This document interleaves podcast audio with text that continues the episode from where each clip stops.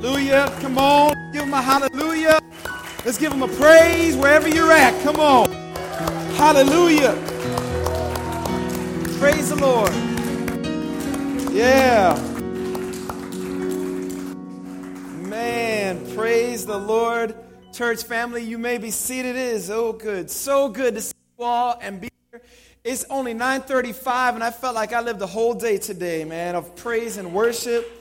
Man, what a joy it's been. Church family, welcome, man. So good to see you all. I want to just give a word of thankfulness to our worship team for their preparation for today. Yeah, y'all can give them thanks like that. To our sound team running the booth upstairs. Thank you guys up there for being faithful as you are, for our connections team, our facility team, and across the board. Can I get these house lights up so I can see you guys better and you can see me better as well, please? It's so good to be with you all. As Pastor Jeremy said earlier, if this is your first time, if you're new to the Brook, as Carrie said that as well, man, we just hope that you feel the love of Jesus today, because God is real, and He is here in this place, because where two or more are gathered, He's in our midst. And guess what? Look around. There's more than two of us. So our God is here with us, and that's His promise He gives. And He said it, so we're going to believe it, right? Amen. Well, today we're going to continue on diving into the book of Daniel. We've been talking about what it's like to have faith in our God, especially faith when it's in the fire. You know, this past week, Erica and I with the kids, we went out to visit Erica's parents, my in-laws, in Plainfield. And when we do that, we drive down to 55 and head that way. And there was an unexpected traffic jam as we were driving. And, of course, it was the middle of the day, so we did not expect it. And we thought there must be an accident, right, or construction. And sure enough, at a distance, we could see smoke billowing from the highway. And as our car inched closer, we saw flames. I mean, like enormous flames. There was a tremendous car fire on the other side of the expressway, 55. Praise God, it appeared that the person who had been driving the car was on the side with the phone. She didn't appear to be too stressed out, so it seems like everybody was safe. But man, that flame was big. I mean, it was hot. In fact, it was coming into the city where the fire was. We're leaving the city. We're about 5 lanes away with our windows closed, and as we drove past it, we literally could feel the heat of that car fire in our car. That was remarkable. No matter like how far we were, we could feel the heat. And when we drove past, of course, we said a prayer. We were thanking God that it appeared everyone was safe. But when we think about that car fire, we think about living out our Christian faith in our nation today, you're going to face the heat. And the closer you are to the fire, the more it's going to burn. But no matter where we're at, if we're followers of Jesus, you're going to feel the heat, even if you're further from the wreckage, so to speak. Maybe you're coming today and you're not yet a follower of Jesus. Maybe you are exploring the faith, and that's what God did to bring you here. And we just want to say, you're at the right address this morning. You're at the right place, because we're going to see today what it's like to have faith that doesn't give in. We're going to see this morning what it's like to have genuine faith in God that can survive the wreckage, if you will. We're going to see what it's like to have faith in God, whether we're far from the flames and feeling the heat, or we're up close and personal. Because at the end of the day, when we think of the armor of God in Ephesians 6, God says that the faith is like the shield of faith. It is like a shield. It is what protects us. And when our faith begins to waver, the rest of our lives begin to waver. If you've been there with me, I know that when I become weak in my faith, I begin to question everything. In fact, even Jesus tells Peter this. He says, Peter, Satan is asked to sift you as wheat. But I have prayed for you, Peter. I've prayed that your faith might not fail. And that's what Jesus wants for us, is to have the kind of faith that doesn't fail in the heat. So whether you are a child of God, you're new to the faith, or a veteran in the faith, your faith needs to sustain the flames. And if you are yet to put your faith in Jesus, we pray that today you would do that. And you would see that Jesus is the kind of God that will sustain you no matter how hot it gets. You with me, church family? We don't want to give in. In fact, every day we're faced with temptation. The seduction of our own lusts challenges our faith. the magnetic attraction of fear in our day and age will question faith. The enticement of personal pride, or even the challenges or temptation to get entangled in entanglements, if y'all know what I mean. Those are the things that are being faced with every single day. And today we're going to see what it's like to have faith that doesn't give in. So can you please meet me in the book of Daniel? The book of Daniel. It is little more than halfway through your Bibles. Daniel is a prophet. Daniel is one of the major prophets, coming after Isaiah, Jeremiah, Ezekiel, and then Daniel. Daniel is after the book of Ezekiel. And we are going to jump into chapter 3 to give you some context for just to get us up to speed. The book of Daniel was written by the man Daniel himself, from the land of Babylon. That wasn't his home. He was taken to Babylon as a slave, as an exile. But in Babylon, God gave him favor with the king, King Nebuchadnezzar.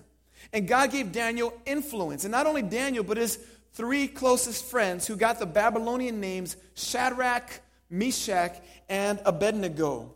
We've seen in the first two chapters that these four men, young men, we're told in the text, had a kind of faith that was firm when they were facing the heat.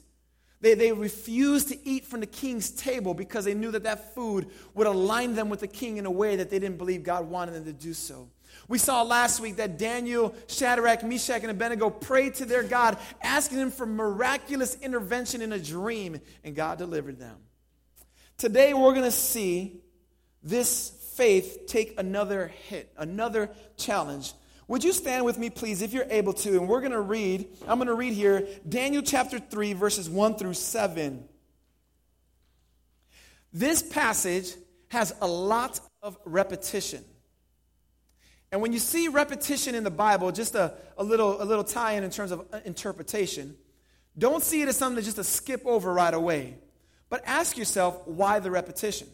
They didn't have a Staples back then or an Office Max where they can get reams of paper. Paper was precious, as was ink. And so when they repeated themselves, there was purpose in it. They're trying to draw our eyes to something. Let's take a look at Daniel chapter 3, beginning in verse 1. King Nebuchadnezzar made an image of gold, whose height was 60 cubits, and its breadth 6 cubits. He set it up. Can you say set it up? He set it up on the plain of Dura, in the province of Babylon. Then King Nebuchadnezzar sent to gather the satraps, the prefects, and the governors, the counselors and treasurers, the justices, the magistrates, and all the officials of the provinces to come to the dedication of the image that King Nebuchadnezzar had set up. Can you say set up? Then the satraps, the prefects, the governors, the counselors, the treasurers, the justices, the magistrates, and all the officials of the provinces gathered for the dedication of the image that King Nebuchadnezzar had set up. And they stood before the image that King Nebuchadnezzar had. Y'all see something here, right? And the herald proclaimed aloud, "You are commanded, O peoples, nations, and languages, that when you hear the sound of the horn, pipe, lyre, trigon, harp, bagpipe, and every kind of music, you are to fall down and worship the golden image that King Nebuchadnezzar had set up." Say set up yet again, please. "And whoever does not fall down and worship shall immediately be cast into a burning fiery furnace."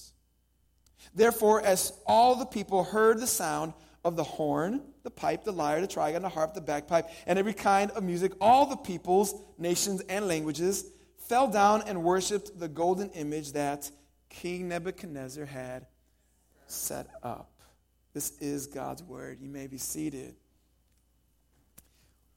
Before the end of this sermon, we'll get through this entire chapter. But as we read these opening pages, you see something happening.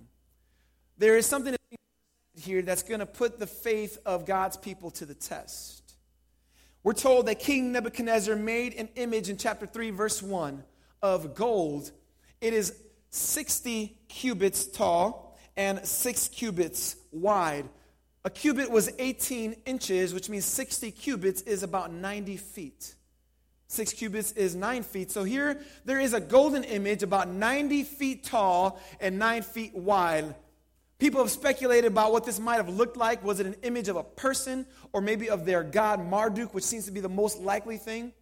Did it reflect a totem pole because it has that weird height with not a very wide base? We're not exactly sure, but what we are sure is this. It is made of gold from head to toe, overlaid in gold.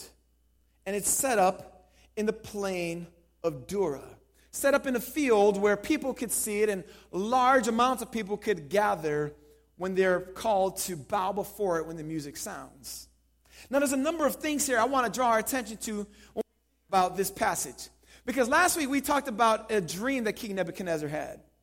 And in that dream, he had a dream of an image, if you recall. And the image had a head made of, what do you remember? Gold. But at the chest and waist, it was made of silver. Then the midsection is bronze. The legs were made of iron. And Daniel interpreted this dream saying that it was God showing Nebuchadnezzar that God would set up a kingdom, crush the kingdoms of earth. Nebuchadnezzar represented the gold head, but that his kingdom would end. Following him would come another kingdom that would represent the silver, and so forth and so on. Different kingdoms coming. And then in chapter 3, verse 1, we see King Nebuchadnezzar set up his own kingdom, his own statue. But the statue doesn't just have a head of gold. It is completely made of gold. And as we read that, I don't think we have to read between the lines to think that King Nebuchadnezzar is trying to make a statement. Where he found out in the interpretation of the dream that his kingdom would end because the gold head was only the gold head, Nebuchadnezzar is making a statement saying, no, my kingdom will not end. It will be gold from head to toe, and I will be the great king. He sets up this image of gold in the plain of Dura. Now, I had you guys repeat the words set up because you had to say it a lot. In fact, 6 times in the opening 7 verses, 11 times in this chapter as a whole. And every time the word set up is referenced, it is specifically said that King Nebuchadnezzar had set up this statue. Now, what's also fascinating is 5 times in the previous chapter that same word is used. In particular, in chapter 2, verse 44, let your eyes see that there. In chapter 2, verse 44, as Daniel's giving the interpretation of the dream that he had not long before, it says, and in the days of those kings, the God of heaven will what? Set up a kingdom that shall never be destroyed. What we see at play here is might not be so clear at first sight, but what chapter 3 is set up for us, set up, right, is a display of basically 2 opinions on who God would be and whose kingdom will endure. Will it be Nebuchadnezzar's kingdom, whom he thinks will go from head to toe, gold itself, endure forever, that he himself was set up? Or would it be God and his reign and his kingdom, which God has and will set up? That's what's at play here. It's more than just a statue, but it's a competition of sorts. It's more than just a display of his power, but it's a questioning of who God truly is. And so here as we read this passage, Nebuchadnezzar sets up his image, and he tells all the people in his land to bow down before it when they hear the sound of the various instruments. And the cost of not bowing down is to immediately be cast into a burning fiery furnace. Now, it's likely that same furnace is the furnace that was used to melt the gold to overlay the statue. No doubt it was a massive furnace, enough to hold a person or 3 or 4 in it. It was an imposing sight, and King Nebuchadnezzar used fear to gain allegiance. Twice we're given a list of all the different government officials, the satraps, the prefects, the officials, the counselors, and so forth, are the who's who of Babylon. Nebuchadnezzar wants to make a statement that though you may have influence in my kingdom, at the end of the day, you bow down to what I say you bow down to. It was a test of their allegiance, a way of swearing to the king their support. And sure enough, when the time came, the sound resounded throughout the plain, and the peoples fell on their faces. Well, there was a large crowd, and undoubtedly King Nebuchadnezzar couldn't see everybody. But what we find out in the verses that follow is that some of these officials happened to notice three individuals that actually didn't bow down. Three individuals who understood the cost of standing and chose to stand, though everyone else bowed down. And in chapter 3, verse 12, we see the people, these leaders, call out these individuals. They say to the king, "O king, there are certain Jews whom you have appointed over the affairs of the province of Babylon, Shadrach, Meshach, and Abednego. These men, O king, pay no attention to you. They do not serve the gods or serve your gods or worship the golden image that you have set up." The people there understood the defiance of Shadrach, Meshach, and Abednego. And as they saw that, they point out to the king four different things that they knew would get the king pretty riled up. First of all, they called them out. They said, "Certain Jews."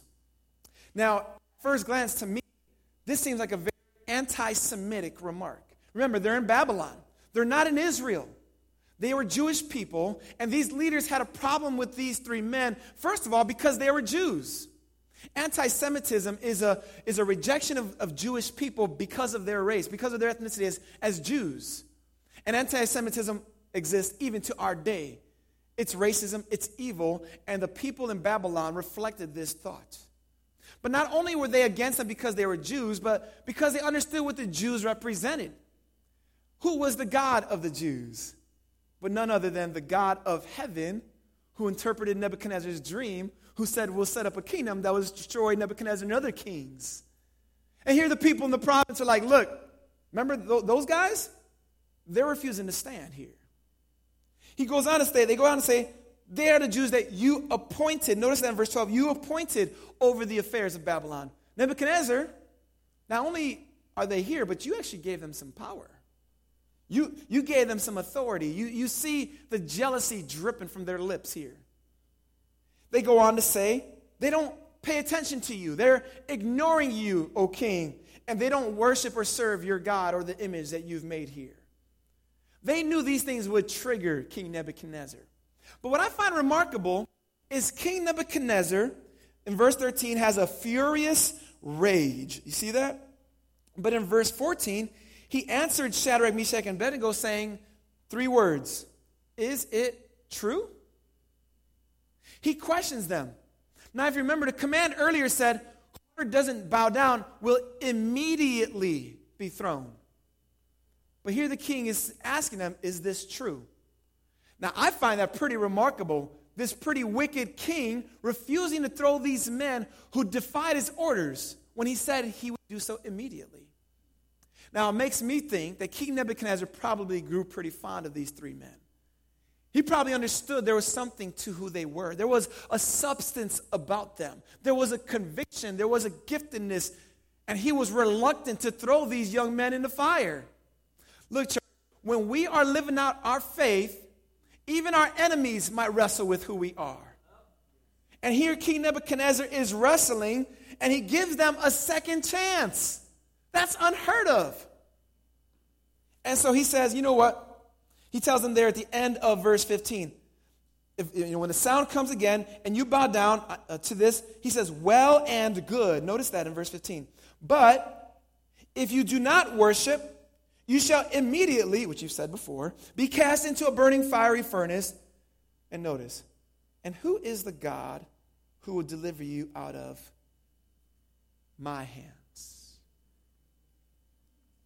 This is, again, a question of power, of who is God.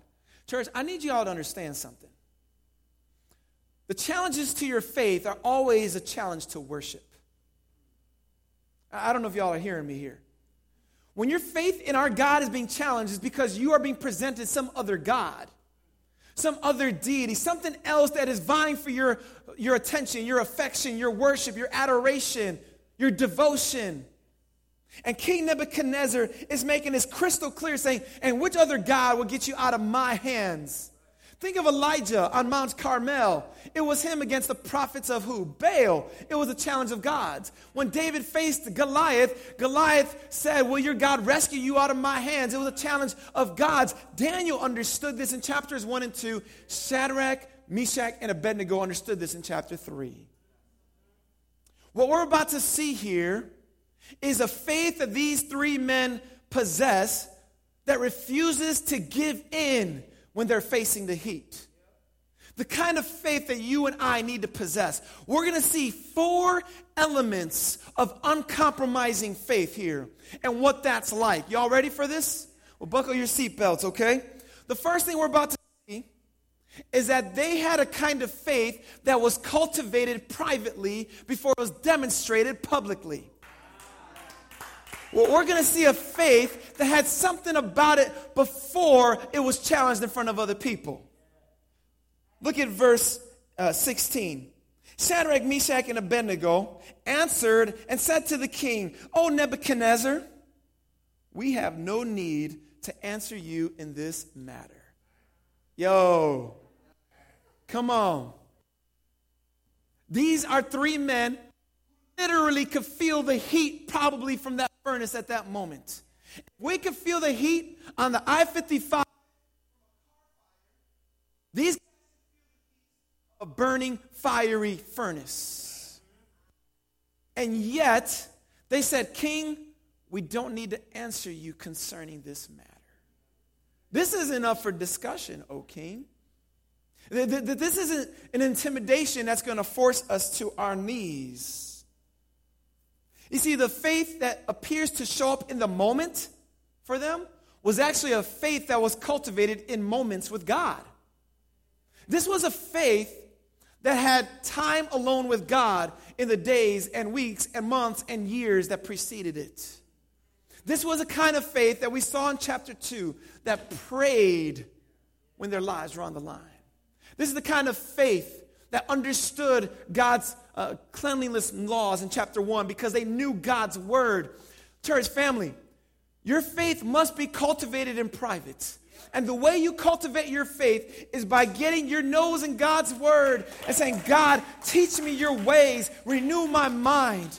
It is a meditation. It is prayer. It is moments with God that gives you strength in the moments before man. When you cultivate your faith in private, then you could demonstrate your faith in public. That's what these three men did in this moment. And by the way, people are like, where's Daniel? Where'd Daniel go? And so we're not told. In chapter 4, we're given perhaps an idea that maybe Daniel was out on Babylonian business. He was an official. Or maybe this test of faith was more centralized in a particular province where Daniel was not sent to be in. But we're given no impression throughout this entire book that Daniel took a knee before the idol at this moment. We see Shadrach, Meshach, and Abednego refusing, and they had a substance about their faith that you know has got some time alone with God behind it. Church, in our day, we're facing the heat in America. It's not going away. Nothing's going to change here because our nation, our world is ultimately anti-Christ. And that shouldn't surprise us. It shouldn't even stress us out. When you hear terrible news reports of evil, it shouldn't be like, oh no, what's going on? You know what's going on. Let's not pretend like we don't know what's happening. There's something called sin. It's corrupted all of our hearts from our birth, and we would be no different apart from Jesus' salvation. So rather than pretending like we're surprised, let's cultivate our faith in private so we could demonstrate it in public and let the world see what God is doing. That's what we got to be about. So that's the first element of uncompromising faith. It's the kind of faith that's got some time alone with God attached to it. But there's a second thing here. Because Shadrach, Meshach, and Abednego go on in verse 17 to say this. If this be so, our God whom we serve, is able to deliver us from the burning, fiery furnace. Come on, right? But then, and he will deliver us out of your hand, O king. Verse 18. But if not, we will not serve your gods. Shadrach, Meshach, and Abednego understood something. They understood that God was able to deliver them, but they also understood that God may not deliver them. But they were confident still. Why? Because when you're confident in God's power, you can rest in God's will. That's an element of uncompromising faith. When you are confident in God's power, our God is able, you can rest in God's will. But even if he doesn't, because they know that God's in charge. Yeah, you can bring us through this fire, but that may not be what you do. But no matter what, we're going to trust you. They knew that God was able. In fact, Nebuchadnezzar says, what God can deliver you out of my hand? Nebuchadnezzar misunderstands God because he is assuming that if they don't get rescued, then their God is lost. But that's not the way our God operates.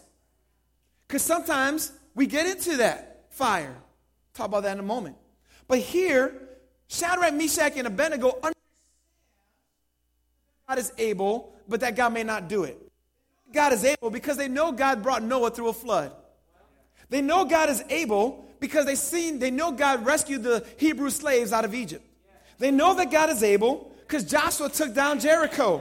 They know God is able because David slew Goliath. Sure, God is capable of rescuing, but God is not compelled to rescuing us. He does things according to his own will. He's not forced. His arm's not twisted. He has a plan. Because the same God that delivered those guys is the same God that didn't deliver Joseph from his brothers when he was thrown into the pit. God didn't deliver the prophets who were killed by Jezebel. God didn't deliver Stephen when he was being stoned to death. God didn't deliver James by Herod's sword. And God didn't deliver Jesus from the crucifixion on a cross. These suffered, and God was still all-powerful. That's something we got to embrace, church. We should not think that if we're faithful, we won't suffer. There have been people who have been faithful who've suffered to the death. And Shadrach, Meshach, and Abednego's faith was not contingent on whether or not they would suffer. It was contingent on who their God was. Our God is able to deliver us, and if he doesn't, we're still going to be here.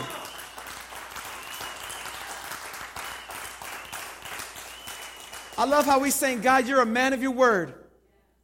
God doesn't change. We change. He doesn't change. So you can be confident in God and you can rest in his will. And when things turn out difficult, when you're facing the heat, when things are tough, you can still say, God, I know you're on your throne. I know you're in control, and I'm not going to budge in my faith. That's uncompromising faith. But there's a third element to their faith. We see in verse 18, then when they said, but if not, be it known to you, O king, that we will not serve your gods or worship the golden image that you set up. You see, when you resolve to be faithful, you won't bend in the heat. When you resolve to be faithful, you will not bend in the heat. They could feel the heat. And they knew it was coming for them. They knew that you can spurn the king once, but you're not going to get away with spurning him twice. They knew it, and their faith was ready to endure. So I thought about that car fire on I-55. That car was a goner. The metal, you could tell, was already beginning to shift its form. But I was thinking about that, and I want you to know there is a kind of metal that does not shift very easily. It's called tungsten. Tungsten is known to be the strongest metal in the world, depending how you measure strength. But tungsten will not bend until it gets to about 6,000 degrees Fahrenheit. Tungsten has a PSI pressure, a tensile strength of 142,000 pounds of pressure before it bends. When I think of tungsten, I think of the kind of faith that you and I have to have, the kind of faith that Shadrach, Meshach, and Abednego had. It was a kind of strength, a kind of faith that refused to bend in this heat of the moment. When you resolve to be faithful, you won't bend in the heat. But here's this fourth point that I've already alluded to. And it comes from Nebuchadnezzar's response. We're told that he was filled with fury in verse 19. The expression of his face was changed against them. He ordered the furnace heated 7 times more than it was usually heated. Some people estimated that it probably got up to over 1,000 degrees. He ordered the furnace heated 7 times. And he had some of his mighty men in verse 20 bind these men and cast them into the fiery furnace. And notice verse 21. Then these men were bound in their clothes. They're bound. Shadrach, Meshach, and Abednego were bound in their cloaks, their tunics, their hats, and their other garments, and they were thrown into the burning fiery furnace. Because the king's order was urgent and the furnace overheated, the flame of the fire killed those men who took up Shadrach, Meshach, and Abednego. And these 3 men, Shadrach, Meshach, and Abednego, fell bound into the burning fire. Furnace. The fourth point of uncompromising faith is that when you're firm in your faith, you may get thrown in the fire. That's a hard one to swallow, huh? Adversity will come, persecution will come, opposition will come. And yes, while God is able to deliver you, He may not from the fire. These 3 men, faithful to God, facing the heat, allowed themselves to be bound and carried. At any moment, they could have said, you know what? King, we'll bow down. They could have made a pact among the 3 of them. You won't tell anybody, I won't tell anybody. Can we get away? Let's do this. But no. They refused. And God sent them, allowed them to go into the fire. Church family, we will face the heat. You will be thrown into a fire of sorts. Don't bend. Don't budge. Because there's something else here that we learn about the fire. Is that when you're in the fire, you will never be alone. Yeah. Verse 24, then King Nebuchadnezzar was astonished and rose up in haste. He declared to his counselors, did we not cast 3 men bound in the fire? And they answered and said, true, O king. Yeah, there was 3 of them. And he said, he answered and said, but I see 4 men unbound walking in the midst of the fire. And they're not hurt. And the appearance of the 4th is like a son of the gods. The king's like, what just happened? These 3 men we threw in the fire, bound up, and now I see 4 men in the fire walking around. Yeah. He's marveling. He doesn't know what to do with it. And what we find here is an important truth. That when you're in the fire, you're never alone, church. You might feel like forsaken by family and friends. You might feel alone. You might be feeling despairing, but you're not alone. You're not alone, and you're better when you're struggling. You're not alone at work when you're struggling. You're never alone when you have our God who is able to be there with you no matter what. And I need you to know something. This is not the last time one who is the son of the gods would stand with others in the fire. This would not be the last time the Son of God would put himself in harm's way to deliver other people. This won't be the last time that God stepped in to rescue people who were there feeling the flames of even hell itself. because we're told that God himself became a man and he went to a cross for us. In the Garden of Gethsemane, he prayed, but he said, Lord, take this cup, but if it be your will, let me go through it. And Jesus went through it. He faced the fire for you. He went to the cross for you. And just as he rescued these three men from the flames of this furnace, he can rescue you from the flames of hell. You got to put your faith in the Son of God, Jesus himself. This wouldn't be the last time he did this. That's what our God does. Nebuchadnezzar comes to the edge of the fiery furnace. He says, servants of who? Notice what he asks there in verse 26. Servants of the Most High God. Nebuchadnezzar knows what he sees. He knows who that God is, and it is their God who's the rescuer. Man, oh man. As he's there talking, looking at them, he says in verse 27, the fire had not had any power over their bodies. There's actually something that gets burned in the fire, church family. And what is it? It's the bondage that they had when they went into it. I don't know if you see in this, but look at, man, God uses those flames to release us, to save us and rescue us, church family. These guys went in bound, but they came out walking, church family. And it was through the fire that God did it. The hair of their heads was not singed. Their cloaks were not harmed. No smell of fire had come upon them.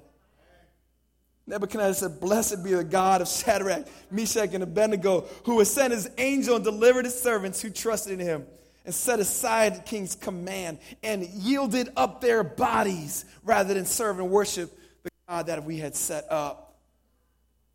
Man, oh man, church. I think some of us are saying, God, I'm ready to die for you.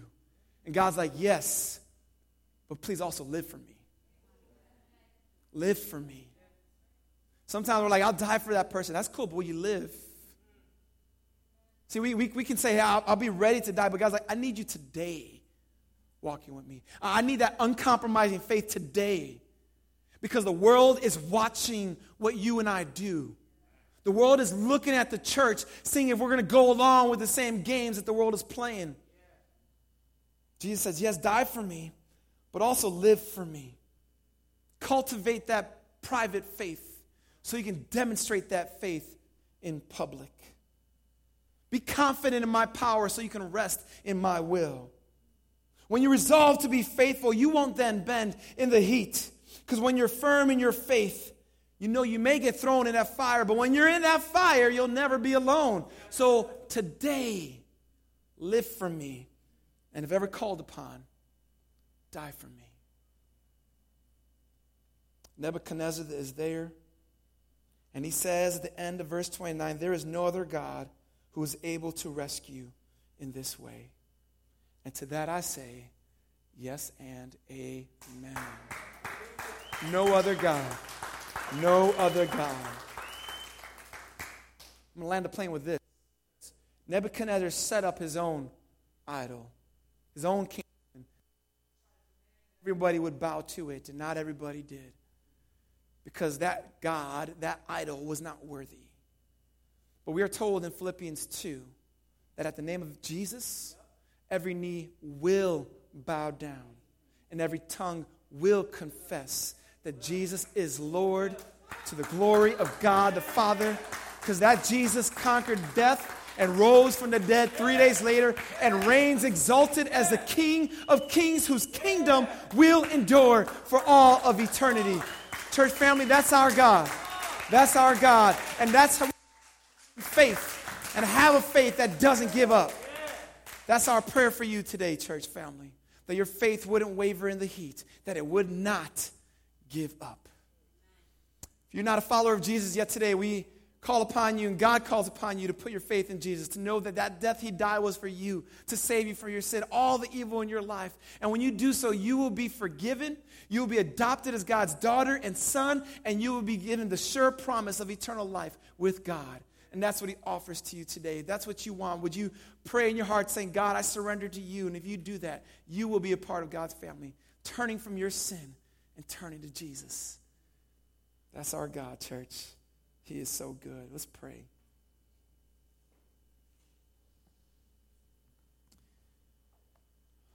Precious Lord, you are so persistent in your love and affection. You are so patient with our shortcomings. You let nothing get in your way to rescue people like us, even stepping into the fire. And so, Lord, we praise you for that love. And God, with that, we give you our lives.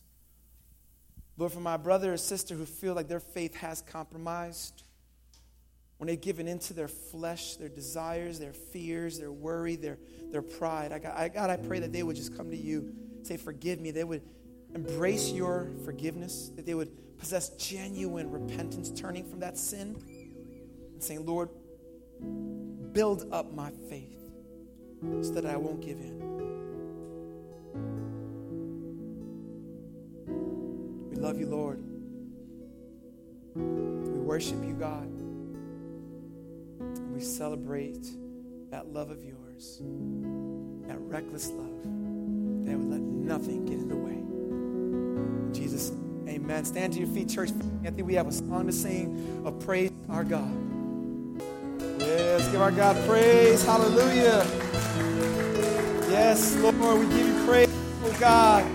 Thank you for your love, oh God. Thank you, God, for being who you are, for being consistent, for not changing at all who you are. We love you. God, we love you. We thank you. Father, I pray that we would not leave today changed, without being changed. Lord, I pray that you would change us, that you would work in us, God, that we would go out this week, God, courageous for you. Oh, Lord, how we love you. We praise you. Thank you for Jesus, our great God and Savior. Pray this all in Jesus' name. Amen, amen, amen. Amen. Well, church family, in a moment, we'll dismiss you all, but just want to say it's so good to see you. So good to have been able to worship with you this morning. As we told you last week, we say it again. Please go out there and invite people to come and worship here. We know, like we said, some people are not ready to do so in public. Right.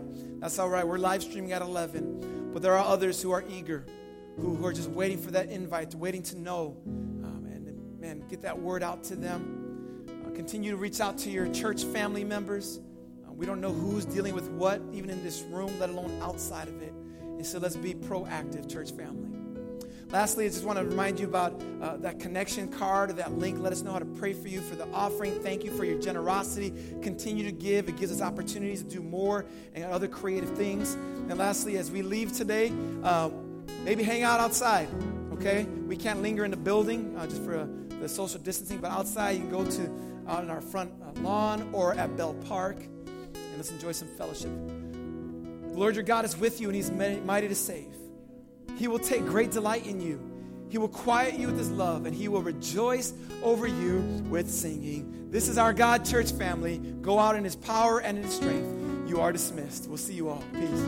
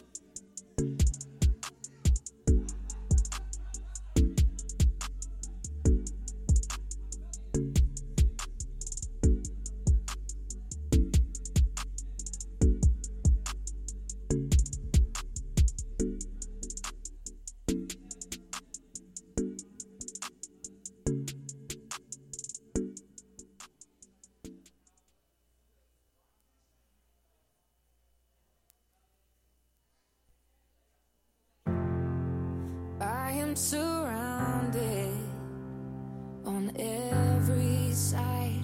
Can't see the light of day, but I am persuaded beyond all hope you won't let go of me. I stake my claim on every word you say. You will not be late. I will sing through fire and thunder, 'cause you are on my side. I trust you.